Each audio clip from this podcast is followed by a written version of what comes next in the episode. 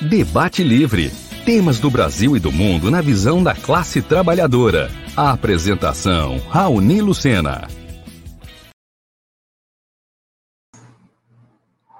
Olá, muito boa noite a todos. Sejam bem-vindos a mais um programa Debate Livre. Hoje é dia 30 de março, são 19 horas e 30 minutos. O programa vai ao ar pelo Facebook e pelo YouTube da Web Rádio Censura Livre, ao vivo Web Rádio Censura Livre, a voz da classe trabalhadora.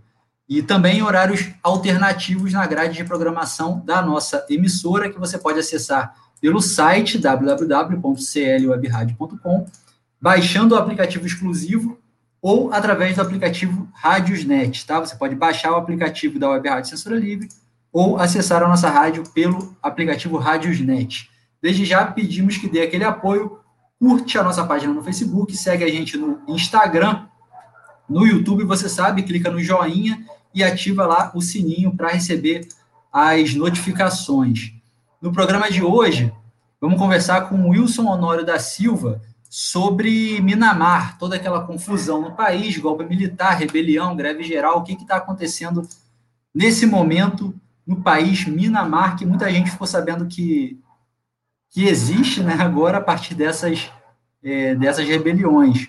É, o Wilson, que é professor universitário e também faz parte da Secretaria de Formação do PSTU. Lembrando que a Web Rádio precisa da sua ajuda para se manter. Se você quiser contribuir com a nossa emissora, é, você pode transferir ou depositar qualquer valor na conta é, na conta da nossa emissora, que vai estar tá, que está nas nossas redes sociais também no nosso site, ou usar a plataforma Apoie-se. Os dados para o depósito e o endereço do Apoie-se estão, como eu falei, no nosso site, também nas nossas redes sociais, e vai passar aqui também ao longo da nossa transmissão, tá certo? É, vamos chamar o Wilson, que já está aqui para conversar com a gente. Boa noite, Wilson, tudo bem? Boa noite, Raoni. Obrigado pelo convite. Boa noite para todos e todas que estão ouvindo ou vendo a gente. E aí? É, Wilson, eu queria começar essa conversa aqui é, falando sobre, sobre o país, né? Sobre Minamar, que provavelmente muitos de nossos ouvintes é, conhecem muito pouco, ouviram muito pouco falar desse país e estão ouvindo falar um pouco mais agora na mídia por causa do golpe que teve e das rebeliões que estão acontecendo. É, então, que país que é esse? Que papel que ele ocupa aí no, no capitalismo internacional? Então, é, Marx sempre dizia que, ou sempre disse que é, a história é a ciência do presente. Eu acho que Minamar tem muito a ver com isso, porque para entender a situação de hoje, é preciso entender um pouco o passado de, desse país, a gente pode falar um pouquinho sobre isso depois. Mas é, Mianmar, é, é, o, as disputas e contradições que existem nessa, nessa, nesse país do Sudeste Asiático podem é, ser demonstradas, inclusive, pelo nome do país. O país é, é conhecido como a República de União de Mianmar desde 89, é num dos processos dos vários golpes que aconteceram no decorrer da história. É, o nome original do país é Burma, e também é conhecido pelo, como Birmania a, a partir de determinadas é, traduções. Ele fica meio que encravado ali entre Bangladesh, Índia, China, Laos e Tailândia, no Sudeste Asiático. E é um país que tem uma importância estratégica do ponto é, é, hoje, particularmente na situação do capitalismo mundial hoje, em função dele ser um corredor da China, certo? É, e como a gente também pode, depois falando aí da, do, do, movimento, das greves, da participação das greves, é, hoje ele, ele cumpre um papel muito ligado àquilo que nós chamamos de semicolônias do neoliberalismo. É um país onde grande parte da produção está vinculada tanto à agricultura é, e à produção de arroz e algumas matérias-primas, também petróleo, é, mas, fundamentalmente, o principal negócio do país, e isso tem a ver com a centralidade das mulheres é, na resistência ao golpe, tem a ver com a indústria têxtil, principalmente de vestuário e calçados esportivos para exportação. Depois eu falo mais um pouco sobre isso. Mas é um país, é, ele tem uma tradição gigantesca, não sei se já entro nos temas históricos, mas ele tem uma importância, ele foi disputado aí, é, historicamente por vários setores do imperialismo e das grandes potências capitalistas internacionais, fundamentalmente pela localização estratégica dele e pela, pelos recursos que ele tem. É um país riquíssimo, só que, como todos os países é, explorados pelo capitalismo, onde a, maior, a maioria da, da, da, população vive na miséria. É, agradecendo aqui o pessoal que já está acompanhando pelo Facebook, já está dando o like aí, o Alessandro Furtado, Yara Ferri, muito obrigado aí pela participação. Você pode também deixando é, um comentário, né, uma pergunta para o Wilson, um comentário sobre o tema, é, tanto no Facebook quanto no YouTube, que a gente, na medida do possível, vai trazendo aqui para o nosso convidado.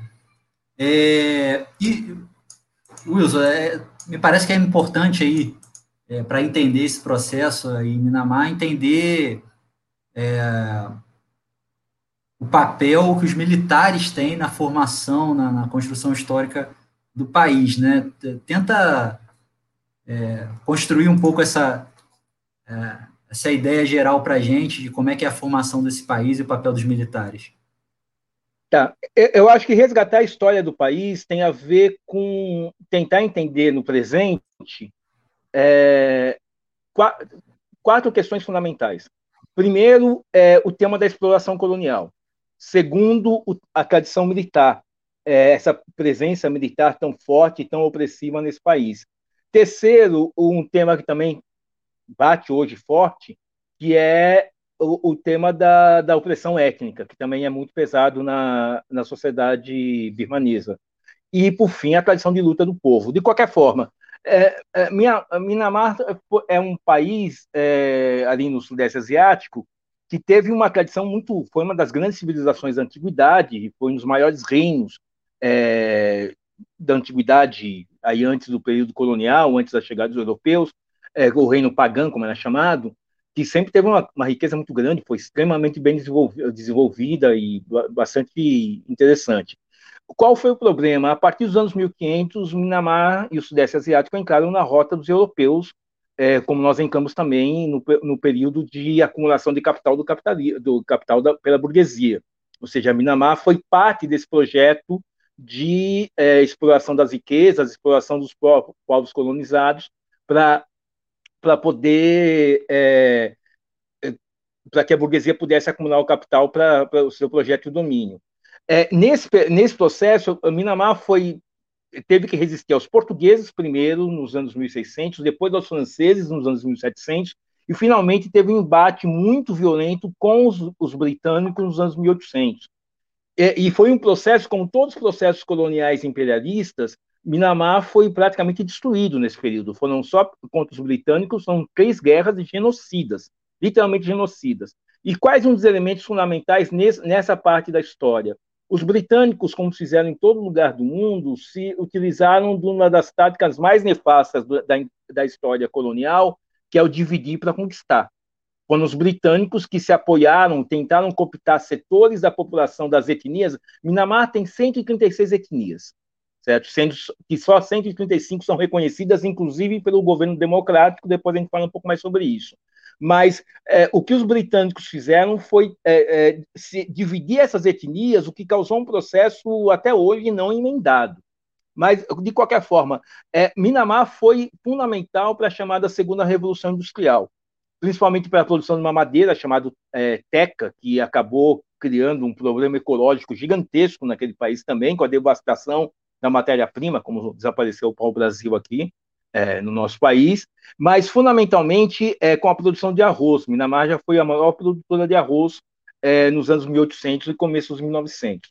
Então, esse processo de, de, de imperialista ele foi tão devastador, tão genocida, quanto foi a partilha da África, que também se deu nesse período, nos anos 1885. Exatamente 1885 é o ano da última guerra contra os britânicos, quando eles consolidam o poder. Mas o povo de Minamar, os birmanenses, foram sempre um povo extremamente lutador.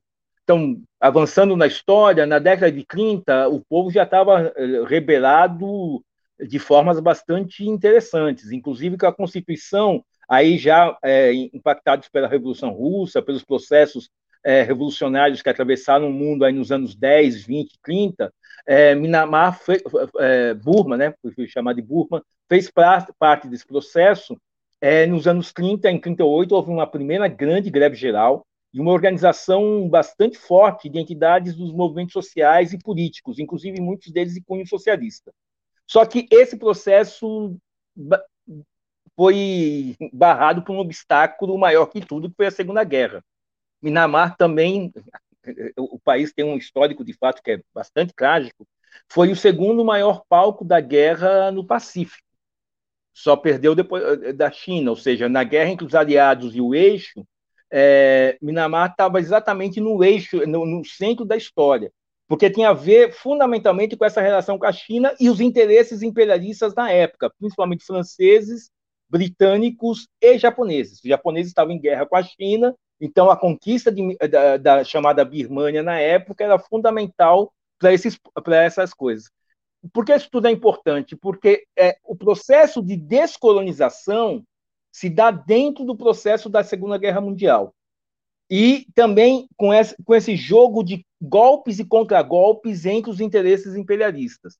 Os japoneses conseguiram se infiltrar, literalmente se infiltrar, dentro da, é, é, dos movimentos sociais é, do país, fizeram alianças é, com um nome que é fundamental, que é Aung San, que ele é pai da presidente deposta agora, da líder política deposta, que é a Suki, Suki que é a Aung San Suu Kyi, que é a filha dele, e o, o pai dela, o Aung San, foi um dos caras que se aproximou dos japoneses naquele período, e a partir daí eles tentaram é, é, destronar os britânicos do, do Império numa primeira aliança construindo um exército, que é era o exército independente é, do país.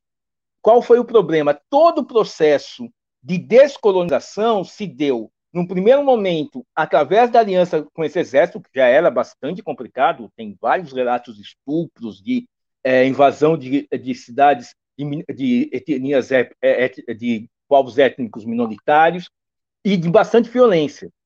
No meio dessa história toda, como confusão, pouco é bobagem nessa história, é, no finalzinho da guerra, o exército do Aung San muda de lado, se junta com os britânicos e é, o final do processo de independência se dá em aliança com os britânicos. E mais do que uma aliança, foi uma das caras é, quase adesões. Para vocês terem uma ideia, é, o Aung San assinou um acordo com os britânicos de independência em 48, que resultou na formação de um exército nacional misto. Misto com quem? Misto com soldados norte-americanos e com soldados britânicos. Então, a independência nasceu sob tutela do imperialismo. E, e isso tem a ver também com os interesses econômicos e políticos. A gente está em plena Guerra Fria, é, e esses interesses econômicos e, e políticos é, é, pautam toda, todo aquele momento. De qualquer forma, esse primeiro momento, então, o primeiro momento de governo pós-imperialismo, nos anos 40, se dá sob a tutela dos militares. Aí, é, do, do, exército, é, chamado Exército Independente, depois chama o Exército Nacional da, da Birmânia, o BAN, e eles governam é, num, num período no comecinho dos anos 40, no final dos anos 40 e 50. O que acontece? O povo, nesse processo todo, o povo não teve ausente das lutas, pelo contrário. O povo organizou guerrilhas, inclusive guerrilhas, é, como são muitas etnias, guerrilhas que iam contra as orientações do, do exército é, que estava liderando o processo, é, organizou lutas populares, organizou greves, organizou uma série de questões. O que acontece no finalzinho do processo? Do, do processo de independência. É, o Aung San, ele teve um poder, ele parece a filha, a filha dele que estava no poder, isso bastante dele, que é um poder de manobra muito grande, muito, muito grande. Ele forma, no finalzinho dos anos 40, uma coisa chamada Liga Antifascista para a Libertação do Povo. O que é essa Liga Antifascista para a Libertação do Povo? É, é o que nós chamamos de uma frente popular para nós que vivemos aqui no Brasil, o, a comparação mais próxima foram os governos do PT, ou seja, um governo de conciliação de classes. a Liga Antifascista para a liberta, Libertação do Povo é, juntava o Partido Comunista, juntava esse Exército Nacional, o BAN, juntava um Partido Revolucionário do Povo da época, que representava uma das, da, das etnias mais importantes, que está ligada ao budismo, que é a principal religião do, é, do país, e é, várias entidades, movimentos sociais e políticos, e essa Frente Popular, a Liga, ela governa o país numa situação de instabilidade muito grande, porque, obviamente, imagine um país que está saindo de um período colonial, está tentando se construir como uma nação, tem demandas históricas, econômicas, sociais, étnicas, culturais, religiosas de longa data, e você tem um governo que é um governo de conciliação de classes, que obviamente não consegue atender às demandas dessa população. Então, a, a, a Liga, ela, como toda a frente popular, ela vai caminhando aos, aos trancos e barrancos, tentando conciliar os interesses da burguesia nacional e internacional com os interesses da classe trabalhadora, e a coisa resulta num desastre. E um desastre que abre caminho para um golpe militar. Então, para finalizar essa, essa parte histórica, entrar na, na história dos golpes, já, eu sei que história é sempre uma coisa longa, mas o que acontece? É, os militares dão o primeiro golpe em 62. E, e, eles dão, e esse golpe de 62, na verdade, ele se estende até 2011. É um dos países com maior história, com maior período de golpe militar da história. Se compara a, a Espanha no, nos anos, no, no século XX ou a Portugal, mas dentro desse golpe, depois eu entro em alguns detalhes, mas ele, os militares tomam poder em 62 e, na verdade, vão até 2011 dando uma brecha aí para você falar. O... Não, eu tenho bastante participação aqui na, pelo Facebook e pelo YouTube, muita gente curtindo e comentando, desejando boa noite aí. É, agradecer aí as pessoas que, que já estão dando o like para gente, Renato Manuel, João Rocha, Ana Paula, Carol Tolstói, Adriano Espínola, é, Heraldo, direto de Londres, né?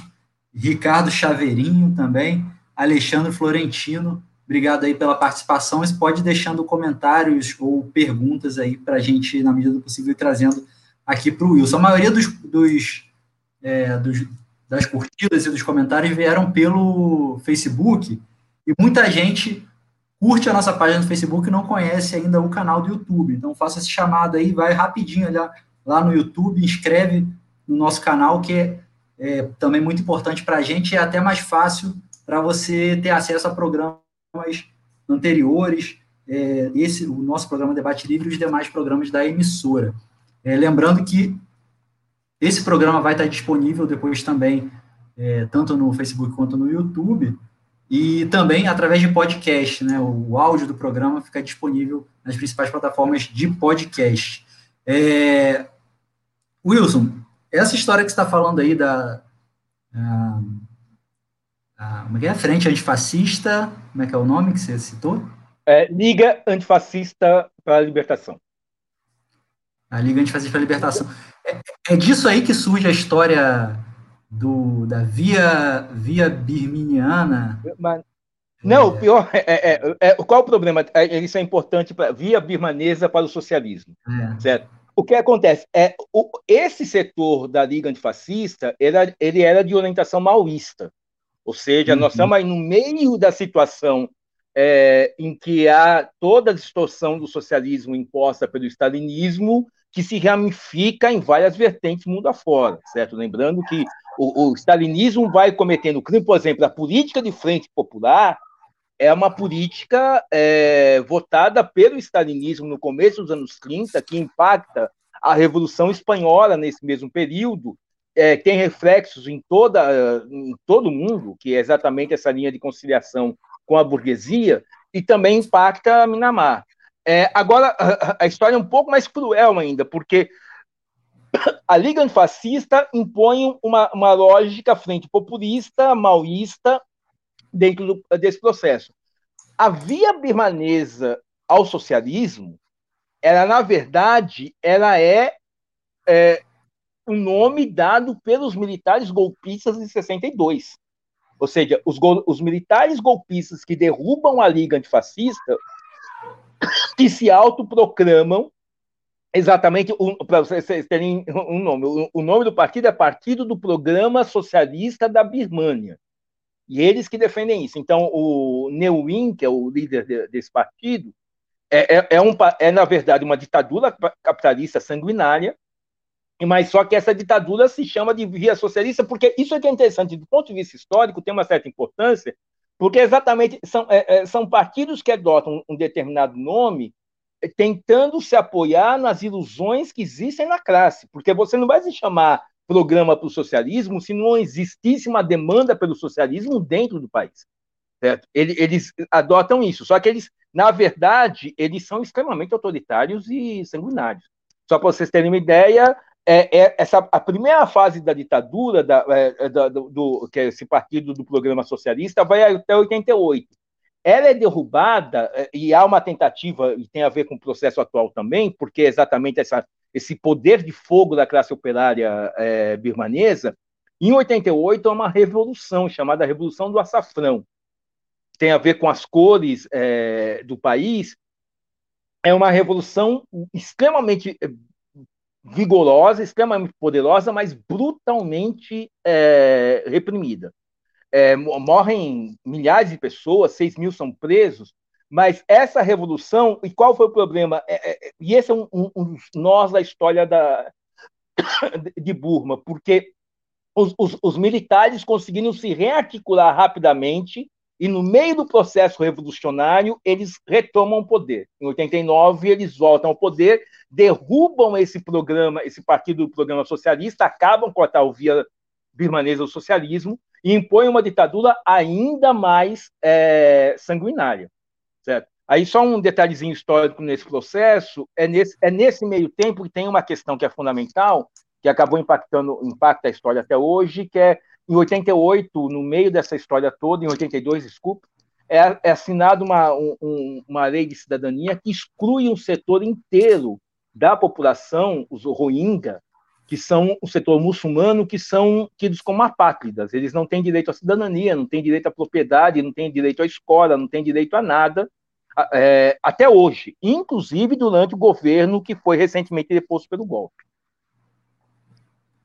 É, a gente tem alguns minutinhos aqui antes de ir para o nosso intervalo de apoio.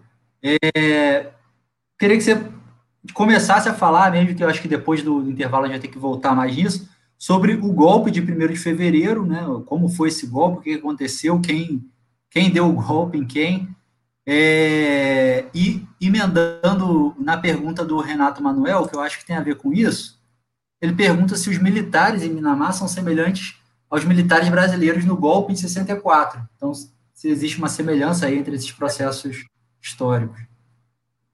É, é, é, obviamente tem toda uma ideologia militar, que é uma ideologia militar que foi cunhada aí nas, nas escolas militares desde o século XIX, que tem a ver com todo um pensamento positivista, com toda uma lógica de organização que tem a ver com essa coisa da ordem, progresso, que está estampado nas nossas bandeiras. Só que os militares em Mianmar, eles têm uma, algumas características bem diferentes das nossas. Pela participação em todo o processo que eu relatei anteriormente, os militares controlam setores inteiros e majoritários da economia. Isso é importantíssimo que se entenda para entender o golpe, inclusive. É, e isso também é um elemento que foi mantido intacto pelo governo democrático recentemente é, derrubado. Os militares são donos das maiores empresas do país, são donos dos maiores negócios e comércio do país. É, e eles tinham, tem, tem até o momento do golpe, eles tinham, por uma Constituição de 2008, os militares têm direito reservado, é cadeira cativa, é uma coisa bizarra para se pensar em termos de democracia burguesa, eles têm é, direito a 25% do parlamento. Ou seja, em todas as eleições, inclusive a que elegeu o último governo, 25% das vagas, um quarto do, do, é, é, do parlamento tem que ser ocupado obrigatoriamente por soldados, com um detalhe cruel, que é o fato de que qualquer coisa para ser aprovada na Câmara, na, no Congresso é, é, de Burma precisa de 75% dos votos. Dá para entender que isso inviabiliza qualquer votação. É, o, o que acontece? Esse setor que passa por vários processos é, durante os anos, nessa segunda fase da ditadura de 89 a 2011, ele é derrubado, no, depois eu posso falar isso depois do intervalo, ele é derrubado também no processo de lutas que se abre em 2007. Mas, de qualquer forma, o que acontece em 2011 é que começa uma famosa transição democrática, porque eles não aguentavam mais segurar o poder exatamente pelas lutas que ocorreram. Em 2015, é, acontecem as primeiras eleições livres do país, quando a Aung San Suu Kyi, que é, era a líder até 1 de fevereiro, começa. Ela ficou presa vários anos, depois também passou um pouquinho sobre isso, mas ela começa a exercer efetivamente o poder no país. O que ela faz? Ela faz um governo de aliança com os militares, não só de aliança do ponto de vista político. O vice-presidente que deu golpe, a pessoa que deu golpe era o vice-presidente dela, certo? Mas ela deixa intacta toda a estrutura capitalista nas mãos do, dos militares, além de todos os principais ministérios da defesa, é, do comércio, das relações exteriores, ou seja, o poder dos militares ficou literalmente intocado. Se nós dizemos aqui no Brasil que já foi um crime que a Lei de Segurança Nacional tenha passado pelos governos petistas, que os, que os agentes da ditadura que reprimiram, torturaram e mataram não tenham sido julgados, em Minamar a situação foi até mais grave, porque eles são mantidos intactos. O que aconteceu no dia 1 de fevereiro? Houve uma eleição é, em novembro do ano passado, aí no meio da pandemia, depois a gente fala sobre isso, que a pandemia também tem um impacto grande nessa história toda. Nessas eleições, é, o partido que, que é, é a, a, Liga Nacional pela Democracia, que é o partido da, da Suki, é, esse partido teve 80% dos votos. É, e levou 396 das 470 cadeiras do parlamento. Os militares, já no ano passado, começaram a acusar o partido de fraude, começaram a fazer uma campanha por dentro da população, é, já anunciando golpe.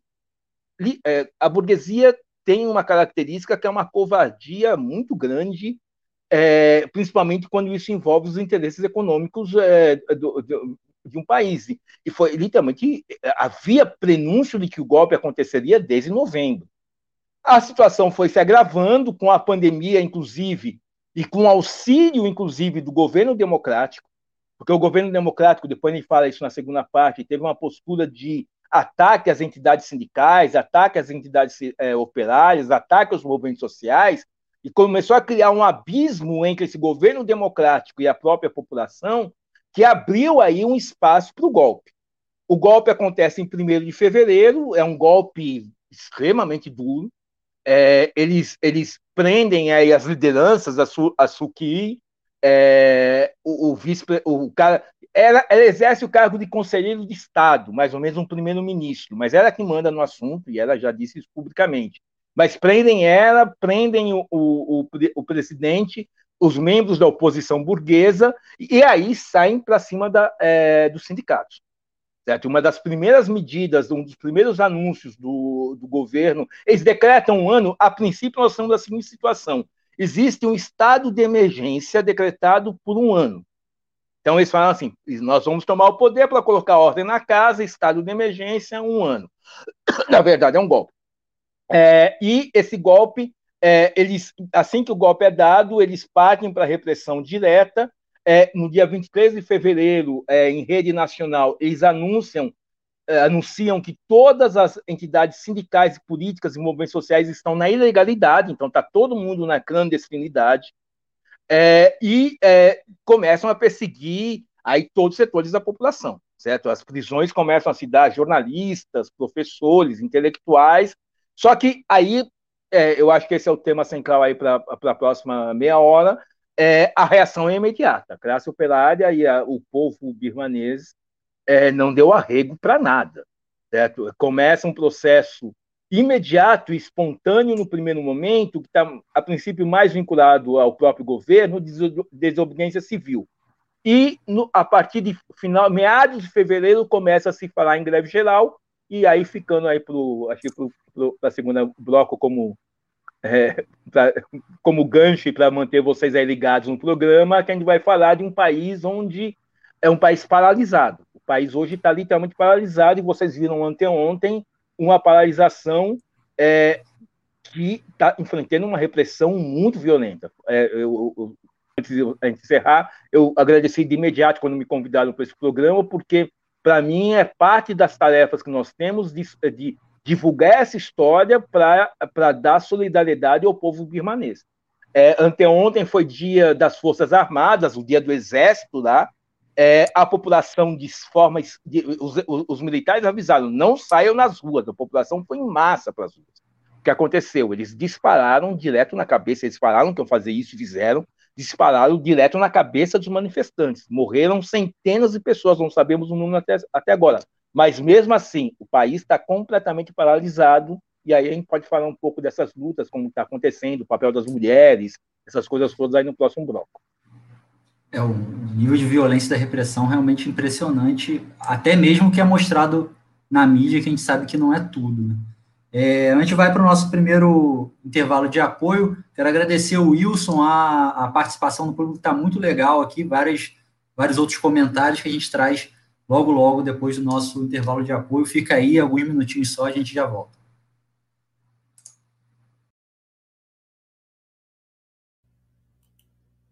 Para manter o projeto da Web Rádio Censura Livre, buscamos apoio financeiro mensal ou doações regulares dos ouvintes, já que não temos anunciantes, não temos propagandas de empresa e não recebemos recursos de partidos e políticos. Seja um apoiador regular e ouça nosso agradecimento no ar durante a transmissão de nossos programas. Seu apoio é muito importante para nós. E os apoiadores recebem prestação de contas mensal temos uma vaquinha virtual permanente. Para apoiar, acesse aqui https dois pontos barra barra apoia.c barra CL Web Rádio. O nosso muito obrigado. Web Rádio Censura Livre, a voz da classe trabalhadora.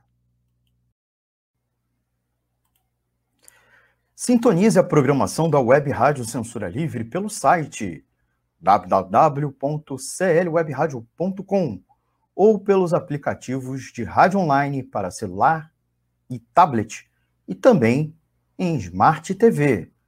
Ouça ao vivo, mas também a exibição em horários alternativos, reprise e reapresentações. Acompanhe também a live ao vivo na página da Web Rádio Censura Livre no Facebook ou pelo canal do YouTube.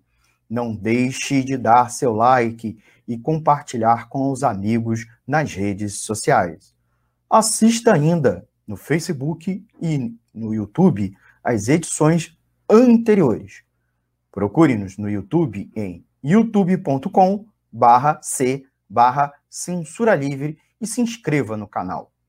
Não deixe de clicar no sininho para receber as notificações de novos vídeos. Web Rádio Censura Livre, a voz da classe trabalhadora.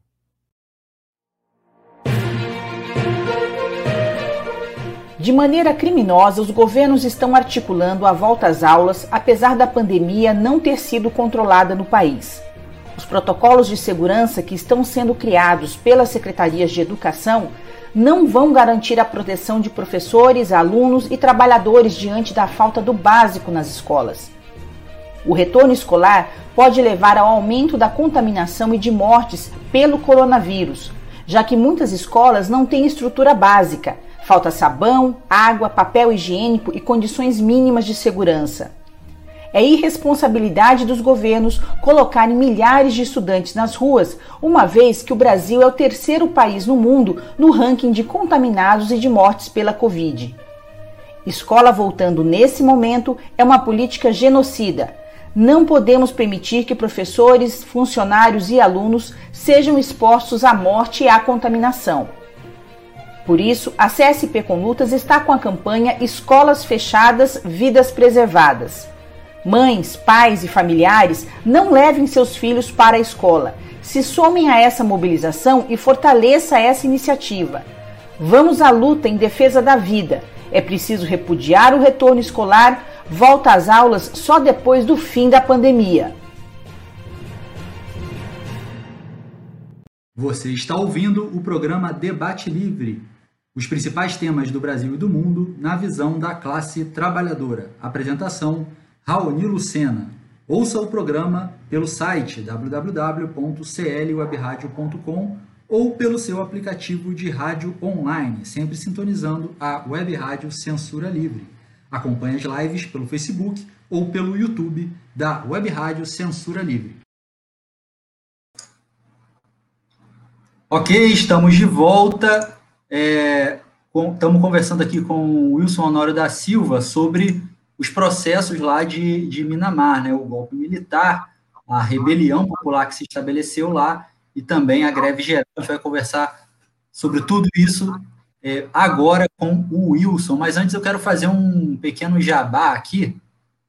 É, o Wilson, além de professor universitário da equipe de formação do PSTU, ele publicou, é, ele, ele, publicou um livro que eu recomendo fortemente, é, que é esse aqui, O Mito da Democracia Racial, um debate marxista sobre raça, classe e identidade. Está aqui na tela para o pessoal poder ver.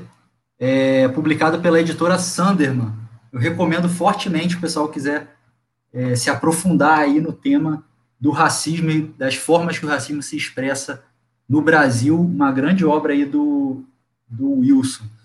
É, fica a recomendação. E, além disso, sobre o tema dessa live de hoje, Minamar, o Wilson escreveu dois artigos para o site do PSTU, que a gente vai botar aqui no, nos comentários o link para quem quiser é, ler e se aprofundar mais sobre o tema, tá legal?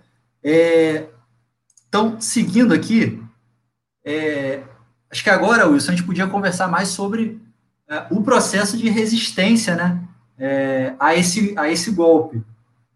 Num primeiro momento, se configurou ali ah, uma rebelião, vamos chamar assim, espontânea, é, é, muito, muito presente a palavra de ordem desobediência civil, e parece que a coisa é, avança ou vai se transformando de uma maneira dos setores organizados entrarem com mais o setor operário é, destacadamente, né, o setor operário, inclusive agora com chamado a uma greve geral, né, que é uma ferramenta típica aí da, da classe operária, de setores organizados da classe, etc. Como é que está esse processo de organização? É possível apontar assim um, é, quem dirige, quem hoje está dirigindo isso aí, que forças políticas estão dirigindo esse processo? Então, é, primeiro, é necessário dizer que há um bloqueio muito grande de informações, infelizmente, certo? Porque uma das medidas, é, um dos setores que ah, os militares controlam diretamente são exatamente os meios de comunicação. Então, eles tiveram condições de barrar a internet do país. Uma das coisas, o golpe acontece no momento, no momento que o golpe acontece, eles barram a internet. Então, nós temos contatos aí através da CSP Conutas, eu vi o, o, é, o anúncio no intervalo, a CSP com lutas, eh, principalmente através da sua Secretaria Internacional, mas também através da Rede Sindical é, Internacional de Solidariedade e Lutas, tem tido contato direto com alguns sindicalistas é, é, do país e a gente obteve algumas informações aí pela, pela mídia estrangeira. Para dizer como está a situação agora, eu vou ler um trechinho de um artigo publicado pelo New York Times, no dia 19, que é citado num desses artigos que você é, você diz aí. O artigo começa assim: as janelas dos caixas dos bancos estão ganhando pó. A carga nos portos não é recolhida. E nos grandes ministérios do governo, na capital, pilhas e documentos estão enrolar, é, enrolar, enrolar, enrolando na umidade. Há poucas pessoas para processar toda a papelada. Desde que os militares tomaram poder, uma nação inteira parou desde hospitais, ferrovias, estaleiros até escolas, lojas, escolas e casas comerciais, grande parte da sociedade deixou de aparecer para o trabalho na tentativa de travar o regime militar e forçar a devolver a autoridade ao governo eleito. Então, esse relato é bem vivo. E ele, ele, ele tem a ver, inclusive, com duas coisas que nos importam bastante, que não é só a luta e quem está dirigindo a luta, mas também para onde ela pode caminhar, inclusive com a possibilidade de avançar em relação ao, ao governo anterior. Depois eu queria falar um pouquinho mais sobre o governo anterior, para a gente entender também que a luta contra o golpe ela é uma luta contra o golpe, mas ela também não pode ter com, é, plena confiança, obviamente. É óbvio que é correto agora exigir a soltura dos governantes eleitos, ou dos deputados, da, da, da Sukiwi, que, que, é, que estão presos, mas é, apostar nesse governo não é exatamente a principal tarefa da classe trabalhadora. Então, como você disse, há um processo de desobediência civil que é, começa é, espontaneamente logo depois do golpe e são setores, fundamentalmente setores médios, que começam a parar assim que o golpe é anunciado. É, de uma forma bem interessante, os primeiros setores a parar são os hospitais. Isso em meio à pandemia, para vocês entenderem, a pandemia está batendo forte lá também, apesar dos números serem bastante bloqueados, já eram bloqueados pelo governo democrático. Vocês terem uma ideia, no ano passado, no meio da pandemia, eu fiz um, uma matéria também para o site do PSTU sobre arte de rua e pandemia, e um dos, dos exemplos que eu dei foi em, em Myanmar, em Burma, que onde o governo mandou apagar uma, um grafite feito numa parede porque ofendia a religiosidade da, da minoria majoritária. Então a situação é bastante grave. Mas, de qualquer forma, param os hospitais, começam a parar os setores públicos, e aí a, a greve, a, a, a, palavra greve geral vai avançando. Qual é o primeiro setor a parar de fato? São as mulheres. As mulheres têm cumprido um papel é, que as mulheres cumprem no mundo, ou seja, de estarem à frente das lutas. E particularmente em, em, em Mianmar, porque isso é importante, porque as mulheres são 90%, como eu já disse, da, do principal setor da classe operária. Elas estão organizadas no sindicato, que é o sindicato da indústria de vestuários é, de, de, de Mianmar. É, esse, esse setor ele é responsável por 31% das exportações do país. E, e, e, é um setor que, inclusive, cresceu não só sobre o regime democrático, mas contra o regime democrático. É importante ter um pouco desse histórico, porque em 2011, quando é, a ditadura, o, o, o último uh, setor do exército deixou a ditadura, esse setor de vestuário correspondia a 7% da economia do, das exportações do país. O que aconteceu entre 2011, já sob a tutela aí, da, a coisa da transição democrática, já com a Sucuri é, jogando, mexendo os pauzinhos no, no, no governo, com a Liga é, Nacional, é, pela Democracia, a Liga Nacional pela Democracia, eles foram, eles mergulharam o país no neoliberalismo dos mais radicais. E o, o que significa o neoliberalismo num país de tradição semicolonial? Significa mão de obra barata. Mão de obra barata é ir para exportação. Então, o que essas mulheres fazem? Elas fazem camisetas, roupas esportivas e calçados para as grandes empresas esportivas multinacionais. Adidas, é, Lecoq francesa, é, é, é, todas as grandes empresas, as, todas as maiores grandes empresas têm interesses lá.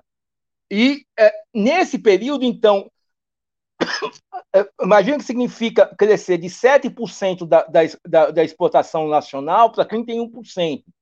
O setor, antes da pandemia, é, empregava 700 mil trabalhadores. Com as políticas de corte. É... Tá, eu vi o Carol falando aí sobre o papel dela, eu vou falar no final, Carol. É, eu, eu, o, o, o, o, esse setor, é, já na pandemia, há uma política de cortes de desemprego também é, patrocinado com completa cumplicidade do governo democrático e demissão. O setor tinha 700 mil antes da pandemia, cai para 600 mil é, agora no, é, quando se dá o golpe. De qualquer forma, infelizmente não é um acaso que a primeira vítima fatal do golpe tenha sido uma mulher que um pouco antes de completar 20 anos, que saiu às ruas, mas ela saiu às ruas, ela saiu da região dela, no interior da Birmânia, 60% da, da, do, do, do país é camponês, ela saiu do interior com a irmã dela, e foi até a capital empolgada com a presença das mulheres nas, nas ruas. A rebelião, inclusive, está sendo chamada pela mídia internacional de movimento Salong. Salong, para quem não conhece, é um tipo de canga que os asiáticos usam em torno do torso, que é um pano, certo? Que é usado mais ou menos como uma saia que é usada pelos homens e mulheres. e por que o salong se transformou numa é, num símbolo? Porque é um questionamento tanto ao machismo das tradições locais, que é muito violento, muito, muito violento mesmo, é, inclusive nessa coisa da definição de gêneros, é, quanto pela presença das mulheres. Os salões são colocados nas barricadas, tem cenas lindíssimas do 8 de março. O 8 de março na, em Burma foi um dos 8 de março mais é, lindos da, é, de todos os 8 de março que nós vimos, que as mulheres construindo barricadas nas ruas com os homens atrás, mas esse setor começou a sair em greve. Isso já no começo de fevereiro. No dia 18, e aí esse problema da direção. Muitos sindicatos são ligados, de certa forma, aos interesses do governo, tanto democrático quanto dos interesses militares.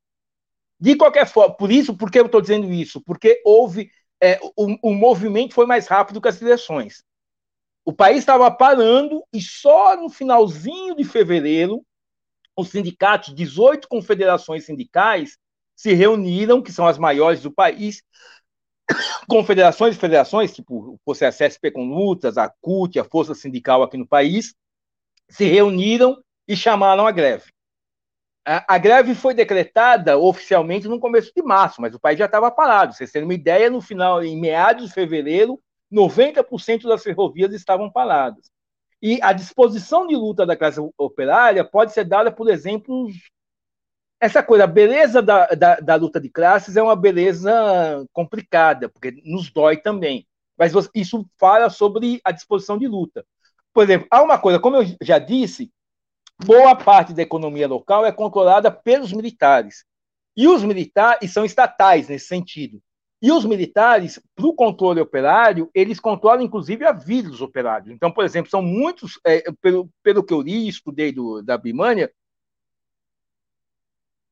como muita gente vem do campo é, é, para a cidade e fez essa migração enorme exatamente nesse processo de industrialização neoliberal aí durante o processo democrático, muita gente mora em alojamentos é, ao redor das fábricas.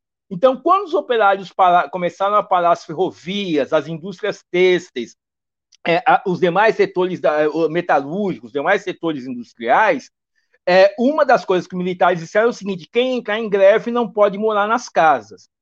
O que, os milita o, que o povo fez? Começou a abandonar as casas, começou a colocar os móveis em, em cima de caminhões e entraram em greve e saíram das casas. Certo? Por que isso é importante? Porque isso nos faltam dados, a gente tem que continuar acompanhando. Mas é evidente que é um país que está vivendo um processo de auto-organização impressionante porque eles estão sem trabalhar, sem, é, não há escolas abertas, um, um, mesmo antes da greve geral, as oito principais, é, os oito principais sindicatos da educação, que inclui a educação básica, superior e monástica, porque o tema da religião é muito importante no país, é, os oito sindicatos, juntamente com os estudantes, entraram em greve. E tem ocupação de escola, tem ocupação de sindicato, tem ocupação de fábrica, tem ocupação de moradia. Há um processo de paralisação, mas a vida continua. Só que a vida está continuando, de alguma forma, nós temos que acreditar nisso, sob o controle da população. O quanto isso já avançou, não dá para saber, exatamente, certo? Mas é um processo muito interessante, e aí, de fato, o papel das mulheres é muito importante.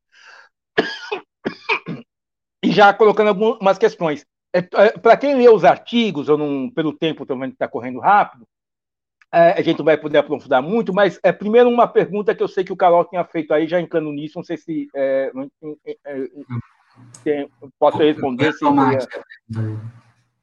é, então, não, que tem a ver com o tema da Zetina.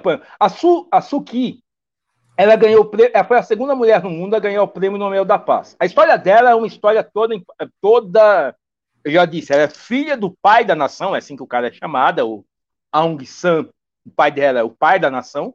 É, então, ela viveu é, muito tempo exilada na, na, é, na Inglaterra, ela se casou com, na, com um inglês, inclusive criaram uma lei meio especial para ela, que ninguém pode ser presidente do país se for casado com alguém estrangeiro, certo? E ela ganhou uma projeção muito grande fora do país como símbolo da resistência. Em 88, ela volta para o país no meio da Revolução do Açafrão. É aí que ela funda a Liga Nacional pela Democracia, que é o partido que estava no poder até o golpe. É, ela, e ela se consolida, é, é, é feito um filme pelo, é, pelo Paul Leduc, um francês, sobre a vida dela, que tem fama internacional, chama A Dama. É, só que ela é, do, depois, inclusive, as próprias agências internacionais acusam, acusam abertamente de ser conivente com um processo de limpeza étnica dos chamados é, que são o, os muçulmanos é, dentro de. Eh, seria a, a, a, a centésima, trigésima sexta etnia. Ela não reconhece essa etnia. Ela fala que só tem 136 etnias no país. E não reconhecer a etnia é aquilo que eu disse em relação à Constituição de, 2000, de 88. Não tem acesso à propriedade, não tem acesso à escola, não tem acesso a coisa alguma. Além disso, ela foi conivente não só com os massacres, certo? Mas ela foi conivente, é, é, ela continua sendo conivente com os massacres e com o completo isolamento desse povo. E, ela, e, e garantiu a impunidade dos militares em relação a isso. Há, há um, um, uma legislação, e essa é uma das grandes reivindicações colocadas na greve hoje em dia, no processo hoje em dia, que tem um operário que diz num dos artigos que eu, eu cito ele nos artigos que eu escrevi, que ele fala o seguinte: eu não confio em nenhum partido que respeite a Constituição de 2008. O que ele quer dizer com isso? Como parte dos acordos para chegar no poder, a Liga Nacional pela Democracia da Suki, da Suki é, acordou com os militares não mexer na Constituição de 2008. Essa Constituição que garante a eles 25% do parlamento, que garante inclusive a impunidade como lei. Há um, há um, há um, um, um artigo na Constituição que diz o seguinte: ninguém pode ser condenado por crime de guerra. Então, ao fazer isso, ela garantiu, ela deixou as portas abertas para o golpe, certo? em vários sentidos. Então, é, nesse, então ela, ela exerce o poder com essa, essa coisa, e o problema das etnias é um problema central. Hoje, como está se dando isso dentro do, do, processo de resistência ao golpe, é difícil saber. Mas o que é interessante que tem a ver aí com as coisas que tem a ver com a classe operária. Como eu tentei dizer logo no comecinho da história, é, todas as opressões, aliás, um, um parênteses aí, é, tem uma cena muito bonita também que eu vi nesse processo de pesquisa para fazer os artigos, que é, foi o enterro de um garoto gay no, é, que foi também um dos primeiros mortos. E ele é enterrado com pela massa, carregando o, o, o caixão dele com a bandeira do arco-íris. Por que eu estou dizendo isso? Porque nós estamos falando de um país de tradição religiosa, de um país asiático, de um país tradicional, e há sempre essas concepções equivocadas e preconceituosas em relação a como se dão as relações é, de gênero, orientação sexual, étnica e assim por diante. E, e, o que é interessante, no calor das lutas, as massas operárias, as massas populares, conseguem desfazer aquilo que, é, o que o imperialismo e o capitalismo construíram com tanto afinco e com tanta imposição, que é o tal dividir para conquistar. É.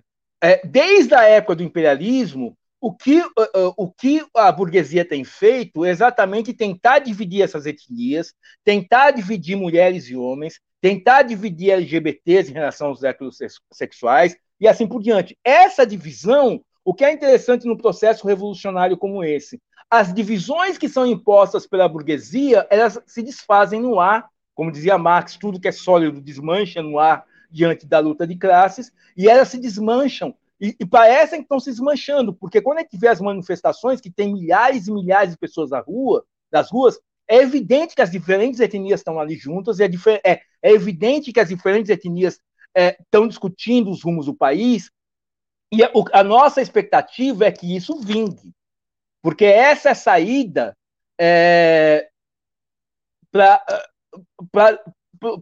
não só para o golpe, mas para construir um futuro é, para o país.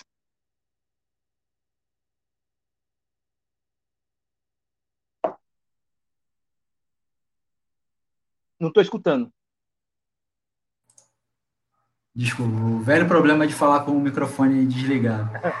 É, a gente a gente está se caminhando já para a reta final aqui do programa. Eu queria que falasse um pouco sobre perspectivas aí do uh, ah, para o país, né?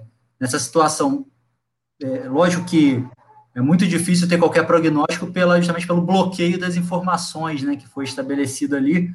Mas, ao que parece, é, é, é possível uma saída para a classe trabalhadora ali, de fato, é, que, esse, que, esse, que essa rebelião vá adiante e se torne, por exemplo, um processo de revolução, os trabalhadores possam tomar. Tem algum algo que, que, que aparenta ser ali um embrião de duplo poder? É, e aí eu queria emendar com a pergunta, duas perguntas, na verdade, que eu acho que se pode é, abordar na explanação final aí. É, o João Rocha pergunta quais lições o Brasil pode tirar, e a Alessandra Furtado é, pergunta justamente é, sobre as perspectivas ali, né? Se é possível esse ascenso se, se uh, vá adiante ou se os, se os militares vão é, sufocar aquilo ali. Olha, sobre perspectivas é uma coisa. É, primeiro, uma primeira coisa em relação às perspectivas, que isso tem muito a ver, inclusive, com o apoio da classe operária internacional. É, é, é, Burma é um exemplo exatamente dessa internacionalização da classe operária, certo? É, eles, é, o país produz para fora e agora o que nós temos ter, uma coisa que a gente tem que ter em mente: não dá para dizer com certeza se qual setor vai ganhar agora. Nós dizemos, a gente pode dizer que a gente está numa clássica crise revolucionária, como diria Lenin, quando os de cima não podem, os de baixo não querem, certo? Exatamente isso. Os de cima há um desgoverno em Burma. Isso é o mínimo que a gente pode dizer sobre a situação dos militares. Um, um país onde 90% do país está parado e nenhuma ordem que é dada pelos militares é acatada, os de cima não estão podendo. E os de baixo não estão querendo. Agora, qual é o problema? Para onde isso vai? Depende de uma série de coisas, inclusive do apoio internacional. Toda a União Europeia, os Estados Unidos, o Biden, já declararam formalmente que são contra, que querem o retorno à democracia, mas para eles o retorno à democracia é o retorno a uma situação de manutenção dos negócios que eles tinham e vão continuar tendo com os mesmos militares que são donos dessas fábricas, certo? Então, é, é por isso é, é importante que é, é, é, o que eles querem também não é o que o povo quer. Que o povo quer, o retorno, a, a, a concepção de democracia que eles têm é uma democracia onde eles possam comer, uma democracia onde eles tenham liberdade, uma democracia onde eles tenham salário, uma democracia onde eles possam enfrentar a, pandemia, uma democracia onde as etnias sejam respeitadas. Essa democracia só pode ser a democracia dos operários. A democracia da maioria, porque a democracia que eles viviam até o golpe é a democracia dos ricos, a clássica democracia dos ricos que também impera aqui no Brasil, que é a democracia do 1%, a democracia é, da sucre, é, aliada com os militares e com as empresas multinacionais de, de, de vestuário e de exportação de arroz e de matéria-prima. Essa democracia não serve. E o que nos importa dizer que uma vitória, ou quem tem certeza, uma vitória em Burma seria uma vitória importante para o conjunto da classe trabalhadora mundial. É nisso que tem a ver com o Brasil também. Nós vivemos hoje numa situação de instabilidade bastante grande, está todo mundo acompanhando o que aconteceu nessa última semana, não estou dizendo que é nada. Para quem conhece o PSTU sabe que nós dizemos que não houve golpe lá atrás e nós não estamos aqui numa perspectiva também golpista, mas nós somos sobre a base, baixa uma democracia, que é essa democracia meia-boca, autoritária, totalitária que nós temos. Mas ah, uma vitória lá seria uma vitória importante para todos nós. Certo? Então, o que a gente defende, qual seria o caminho para essa vitória e o que falta? Fundamentalmente, acima de tudo, na nossa perspectiva do PST, um partido revolucionário, uma direção revolucionária, que não seja nem a direção maoísta da Frente Popular, nem a direção é, burguesa da, da e qual é o único caminho para isso? Qual quem está apostando isso? A gente está torcendo para que esteja acontecendo. Que nesse processo de, de luta, os operários e o povo organizado se organizem em conselhos populares e começam a gerenciar o Estado, criando os chamados organismos de duplo poder. Há possibilidade disso estar acontecendo? Sim, há. Agora, em que nível, sob qual direção, nós não podemos dizer. Realmente é, é difícil. Mas é o que. É, é, é a coisa. E, e, a, a, e a partir daí, construindo. Porque não é possível que esses trabalhadores em greve nesse momento é, retornem simplesmente para a fábrica e devolvam as fábricas para os militares. Para nós, para que eles tenham uma saída de fato, seria é, continuar em greve, continuar mobilizado, ocupar as fábricas e exigir a nacionalização das fábricas. Nacionalização sob o controle do povo, não sob o controle dos militares. Fala, Raoni. Vamos ter que ficar por aqui, Wilson. Sei que a conversa está boa, daria aí é, para fazer dois ou três programas com esse tema, mas o programa vai ter que ir ficando por aqui. É, tem vários outros comentários aqui no Facebook e no YouTube. Se você é, se sentir à vontade, quiser ir depois no, na nossa página e responder algumas perguntas, fica à vontade, certo? Obrigado pela participação, Wilson. Então, eu queria agradecer, Raulinho, obrigado, obrigado, Censura Livre, obrigado para quem nos viu e divulguem aí para quem quiser escutar depois. Super valeu pelo convite e boa tarde, boa noite para vocês. Legal, um abraço aí, até a próxima. O programa Debate Livre vai ficando por aqui. Agradecer algumas outras pessoas aí que curtiram a, a nossa live pelo Facebook ou pelo YouTube, que eu não mencionei anteriormente, Rogério Lima, Daniele Bornia, Rosália Nascimento, Ana Maria Menezes, Agamenon Cordeiro, Dirley Santos. É, obrigado aí pela, pela participação. Lembrando mais uma vez que a Web Rádio Censura, Censura Livre é uma emissora sem fins lucrativos e sobrevive do apoio financeiro dos seus colaboradores. Então, queremos aqui agradecer os amigos que nos ajudam a manter a emissora no ar.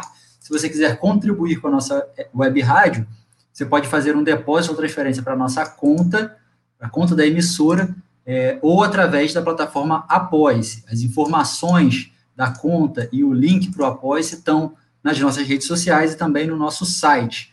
Curte a gente no Facebook, segue a gente no Instagram, compartilha nossas lives e vai lá se inscrever no nosso canal no YouTube e ativa aquele bendito sininho para receber as notificações. O Debate Livre vai ao ar toda, todas as terças-feiras, das 19h30 às 20h30, ao vivo pelo Facebook e também pelo YouTube, e nos canais da Web Rádio Censura Livre, no aplicativo ou no site, em horários alternativos. Se cuidem e até semana que vem.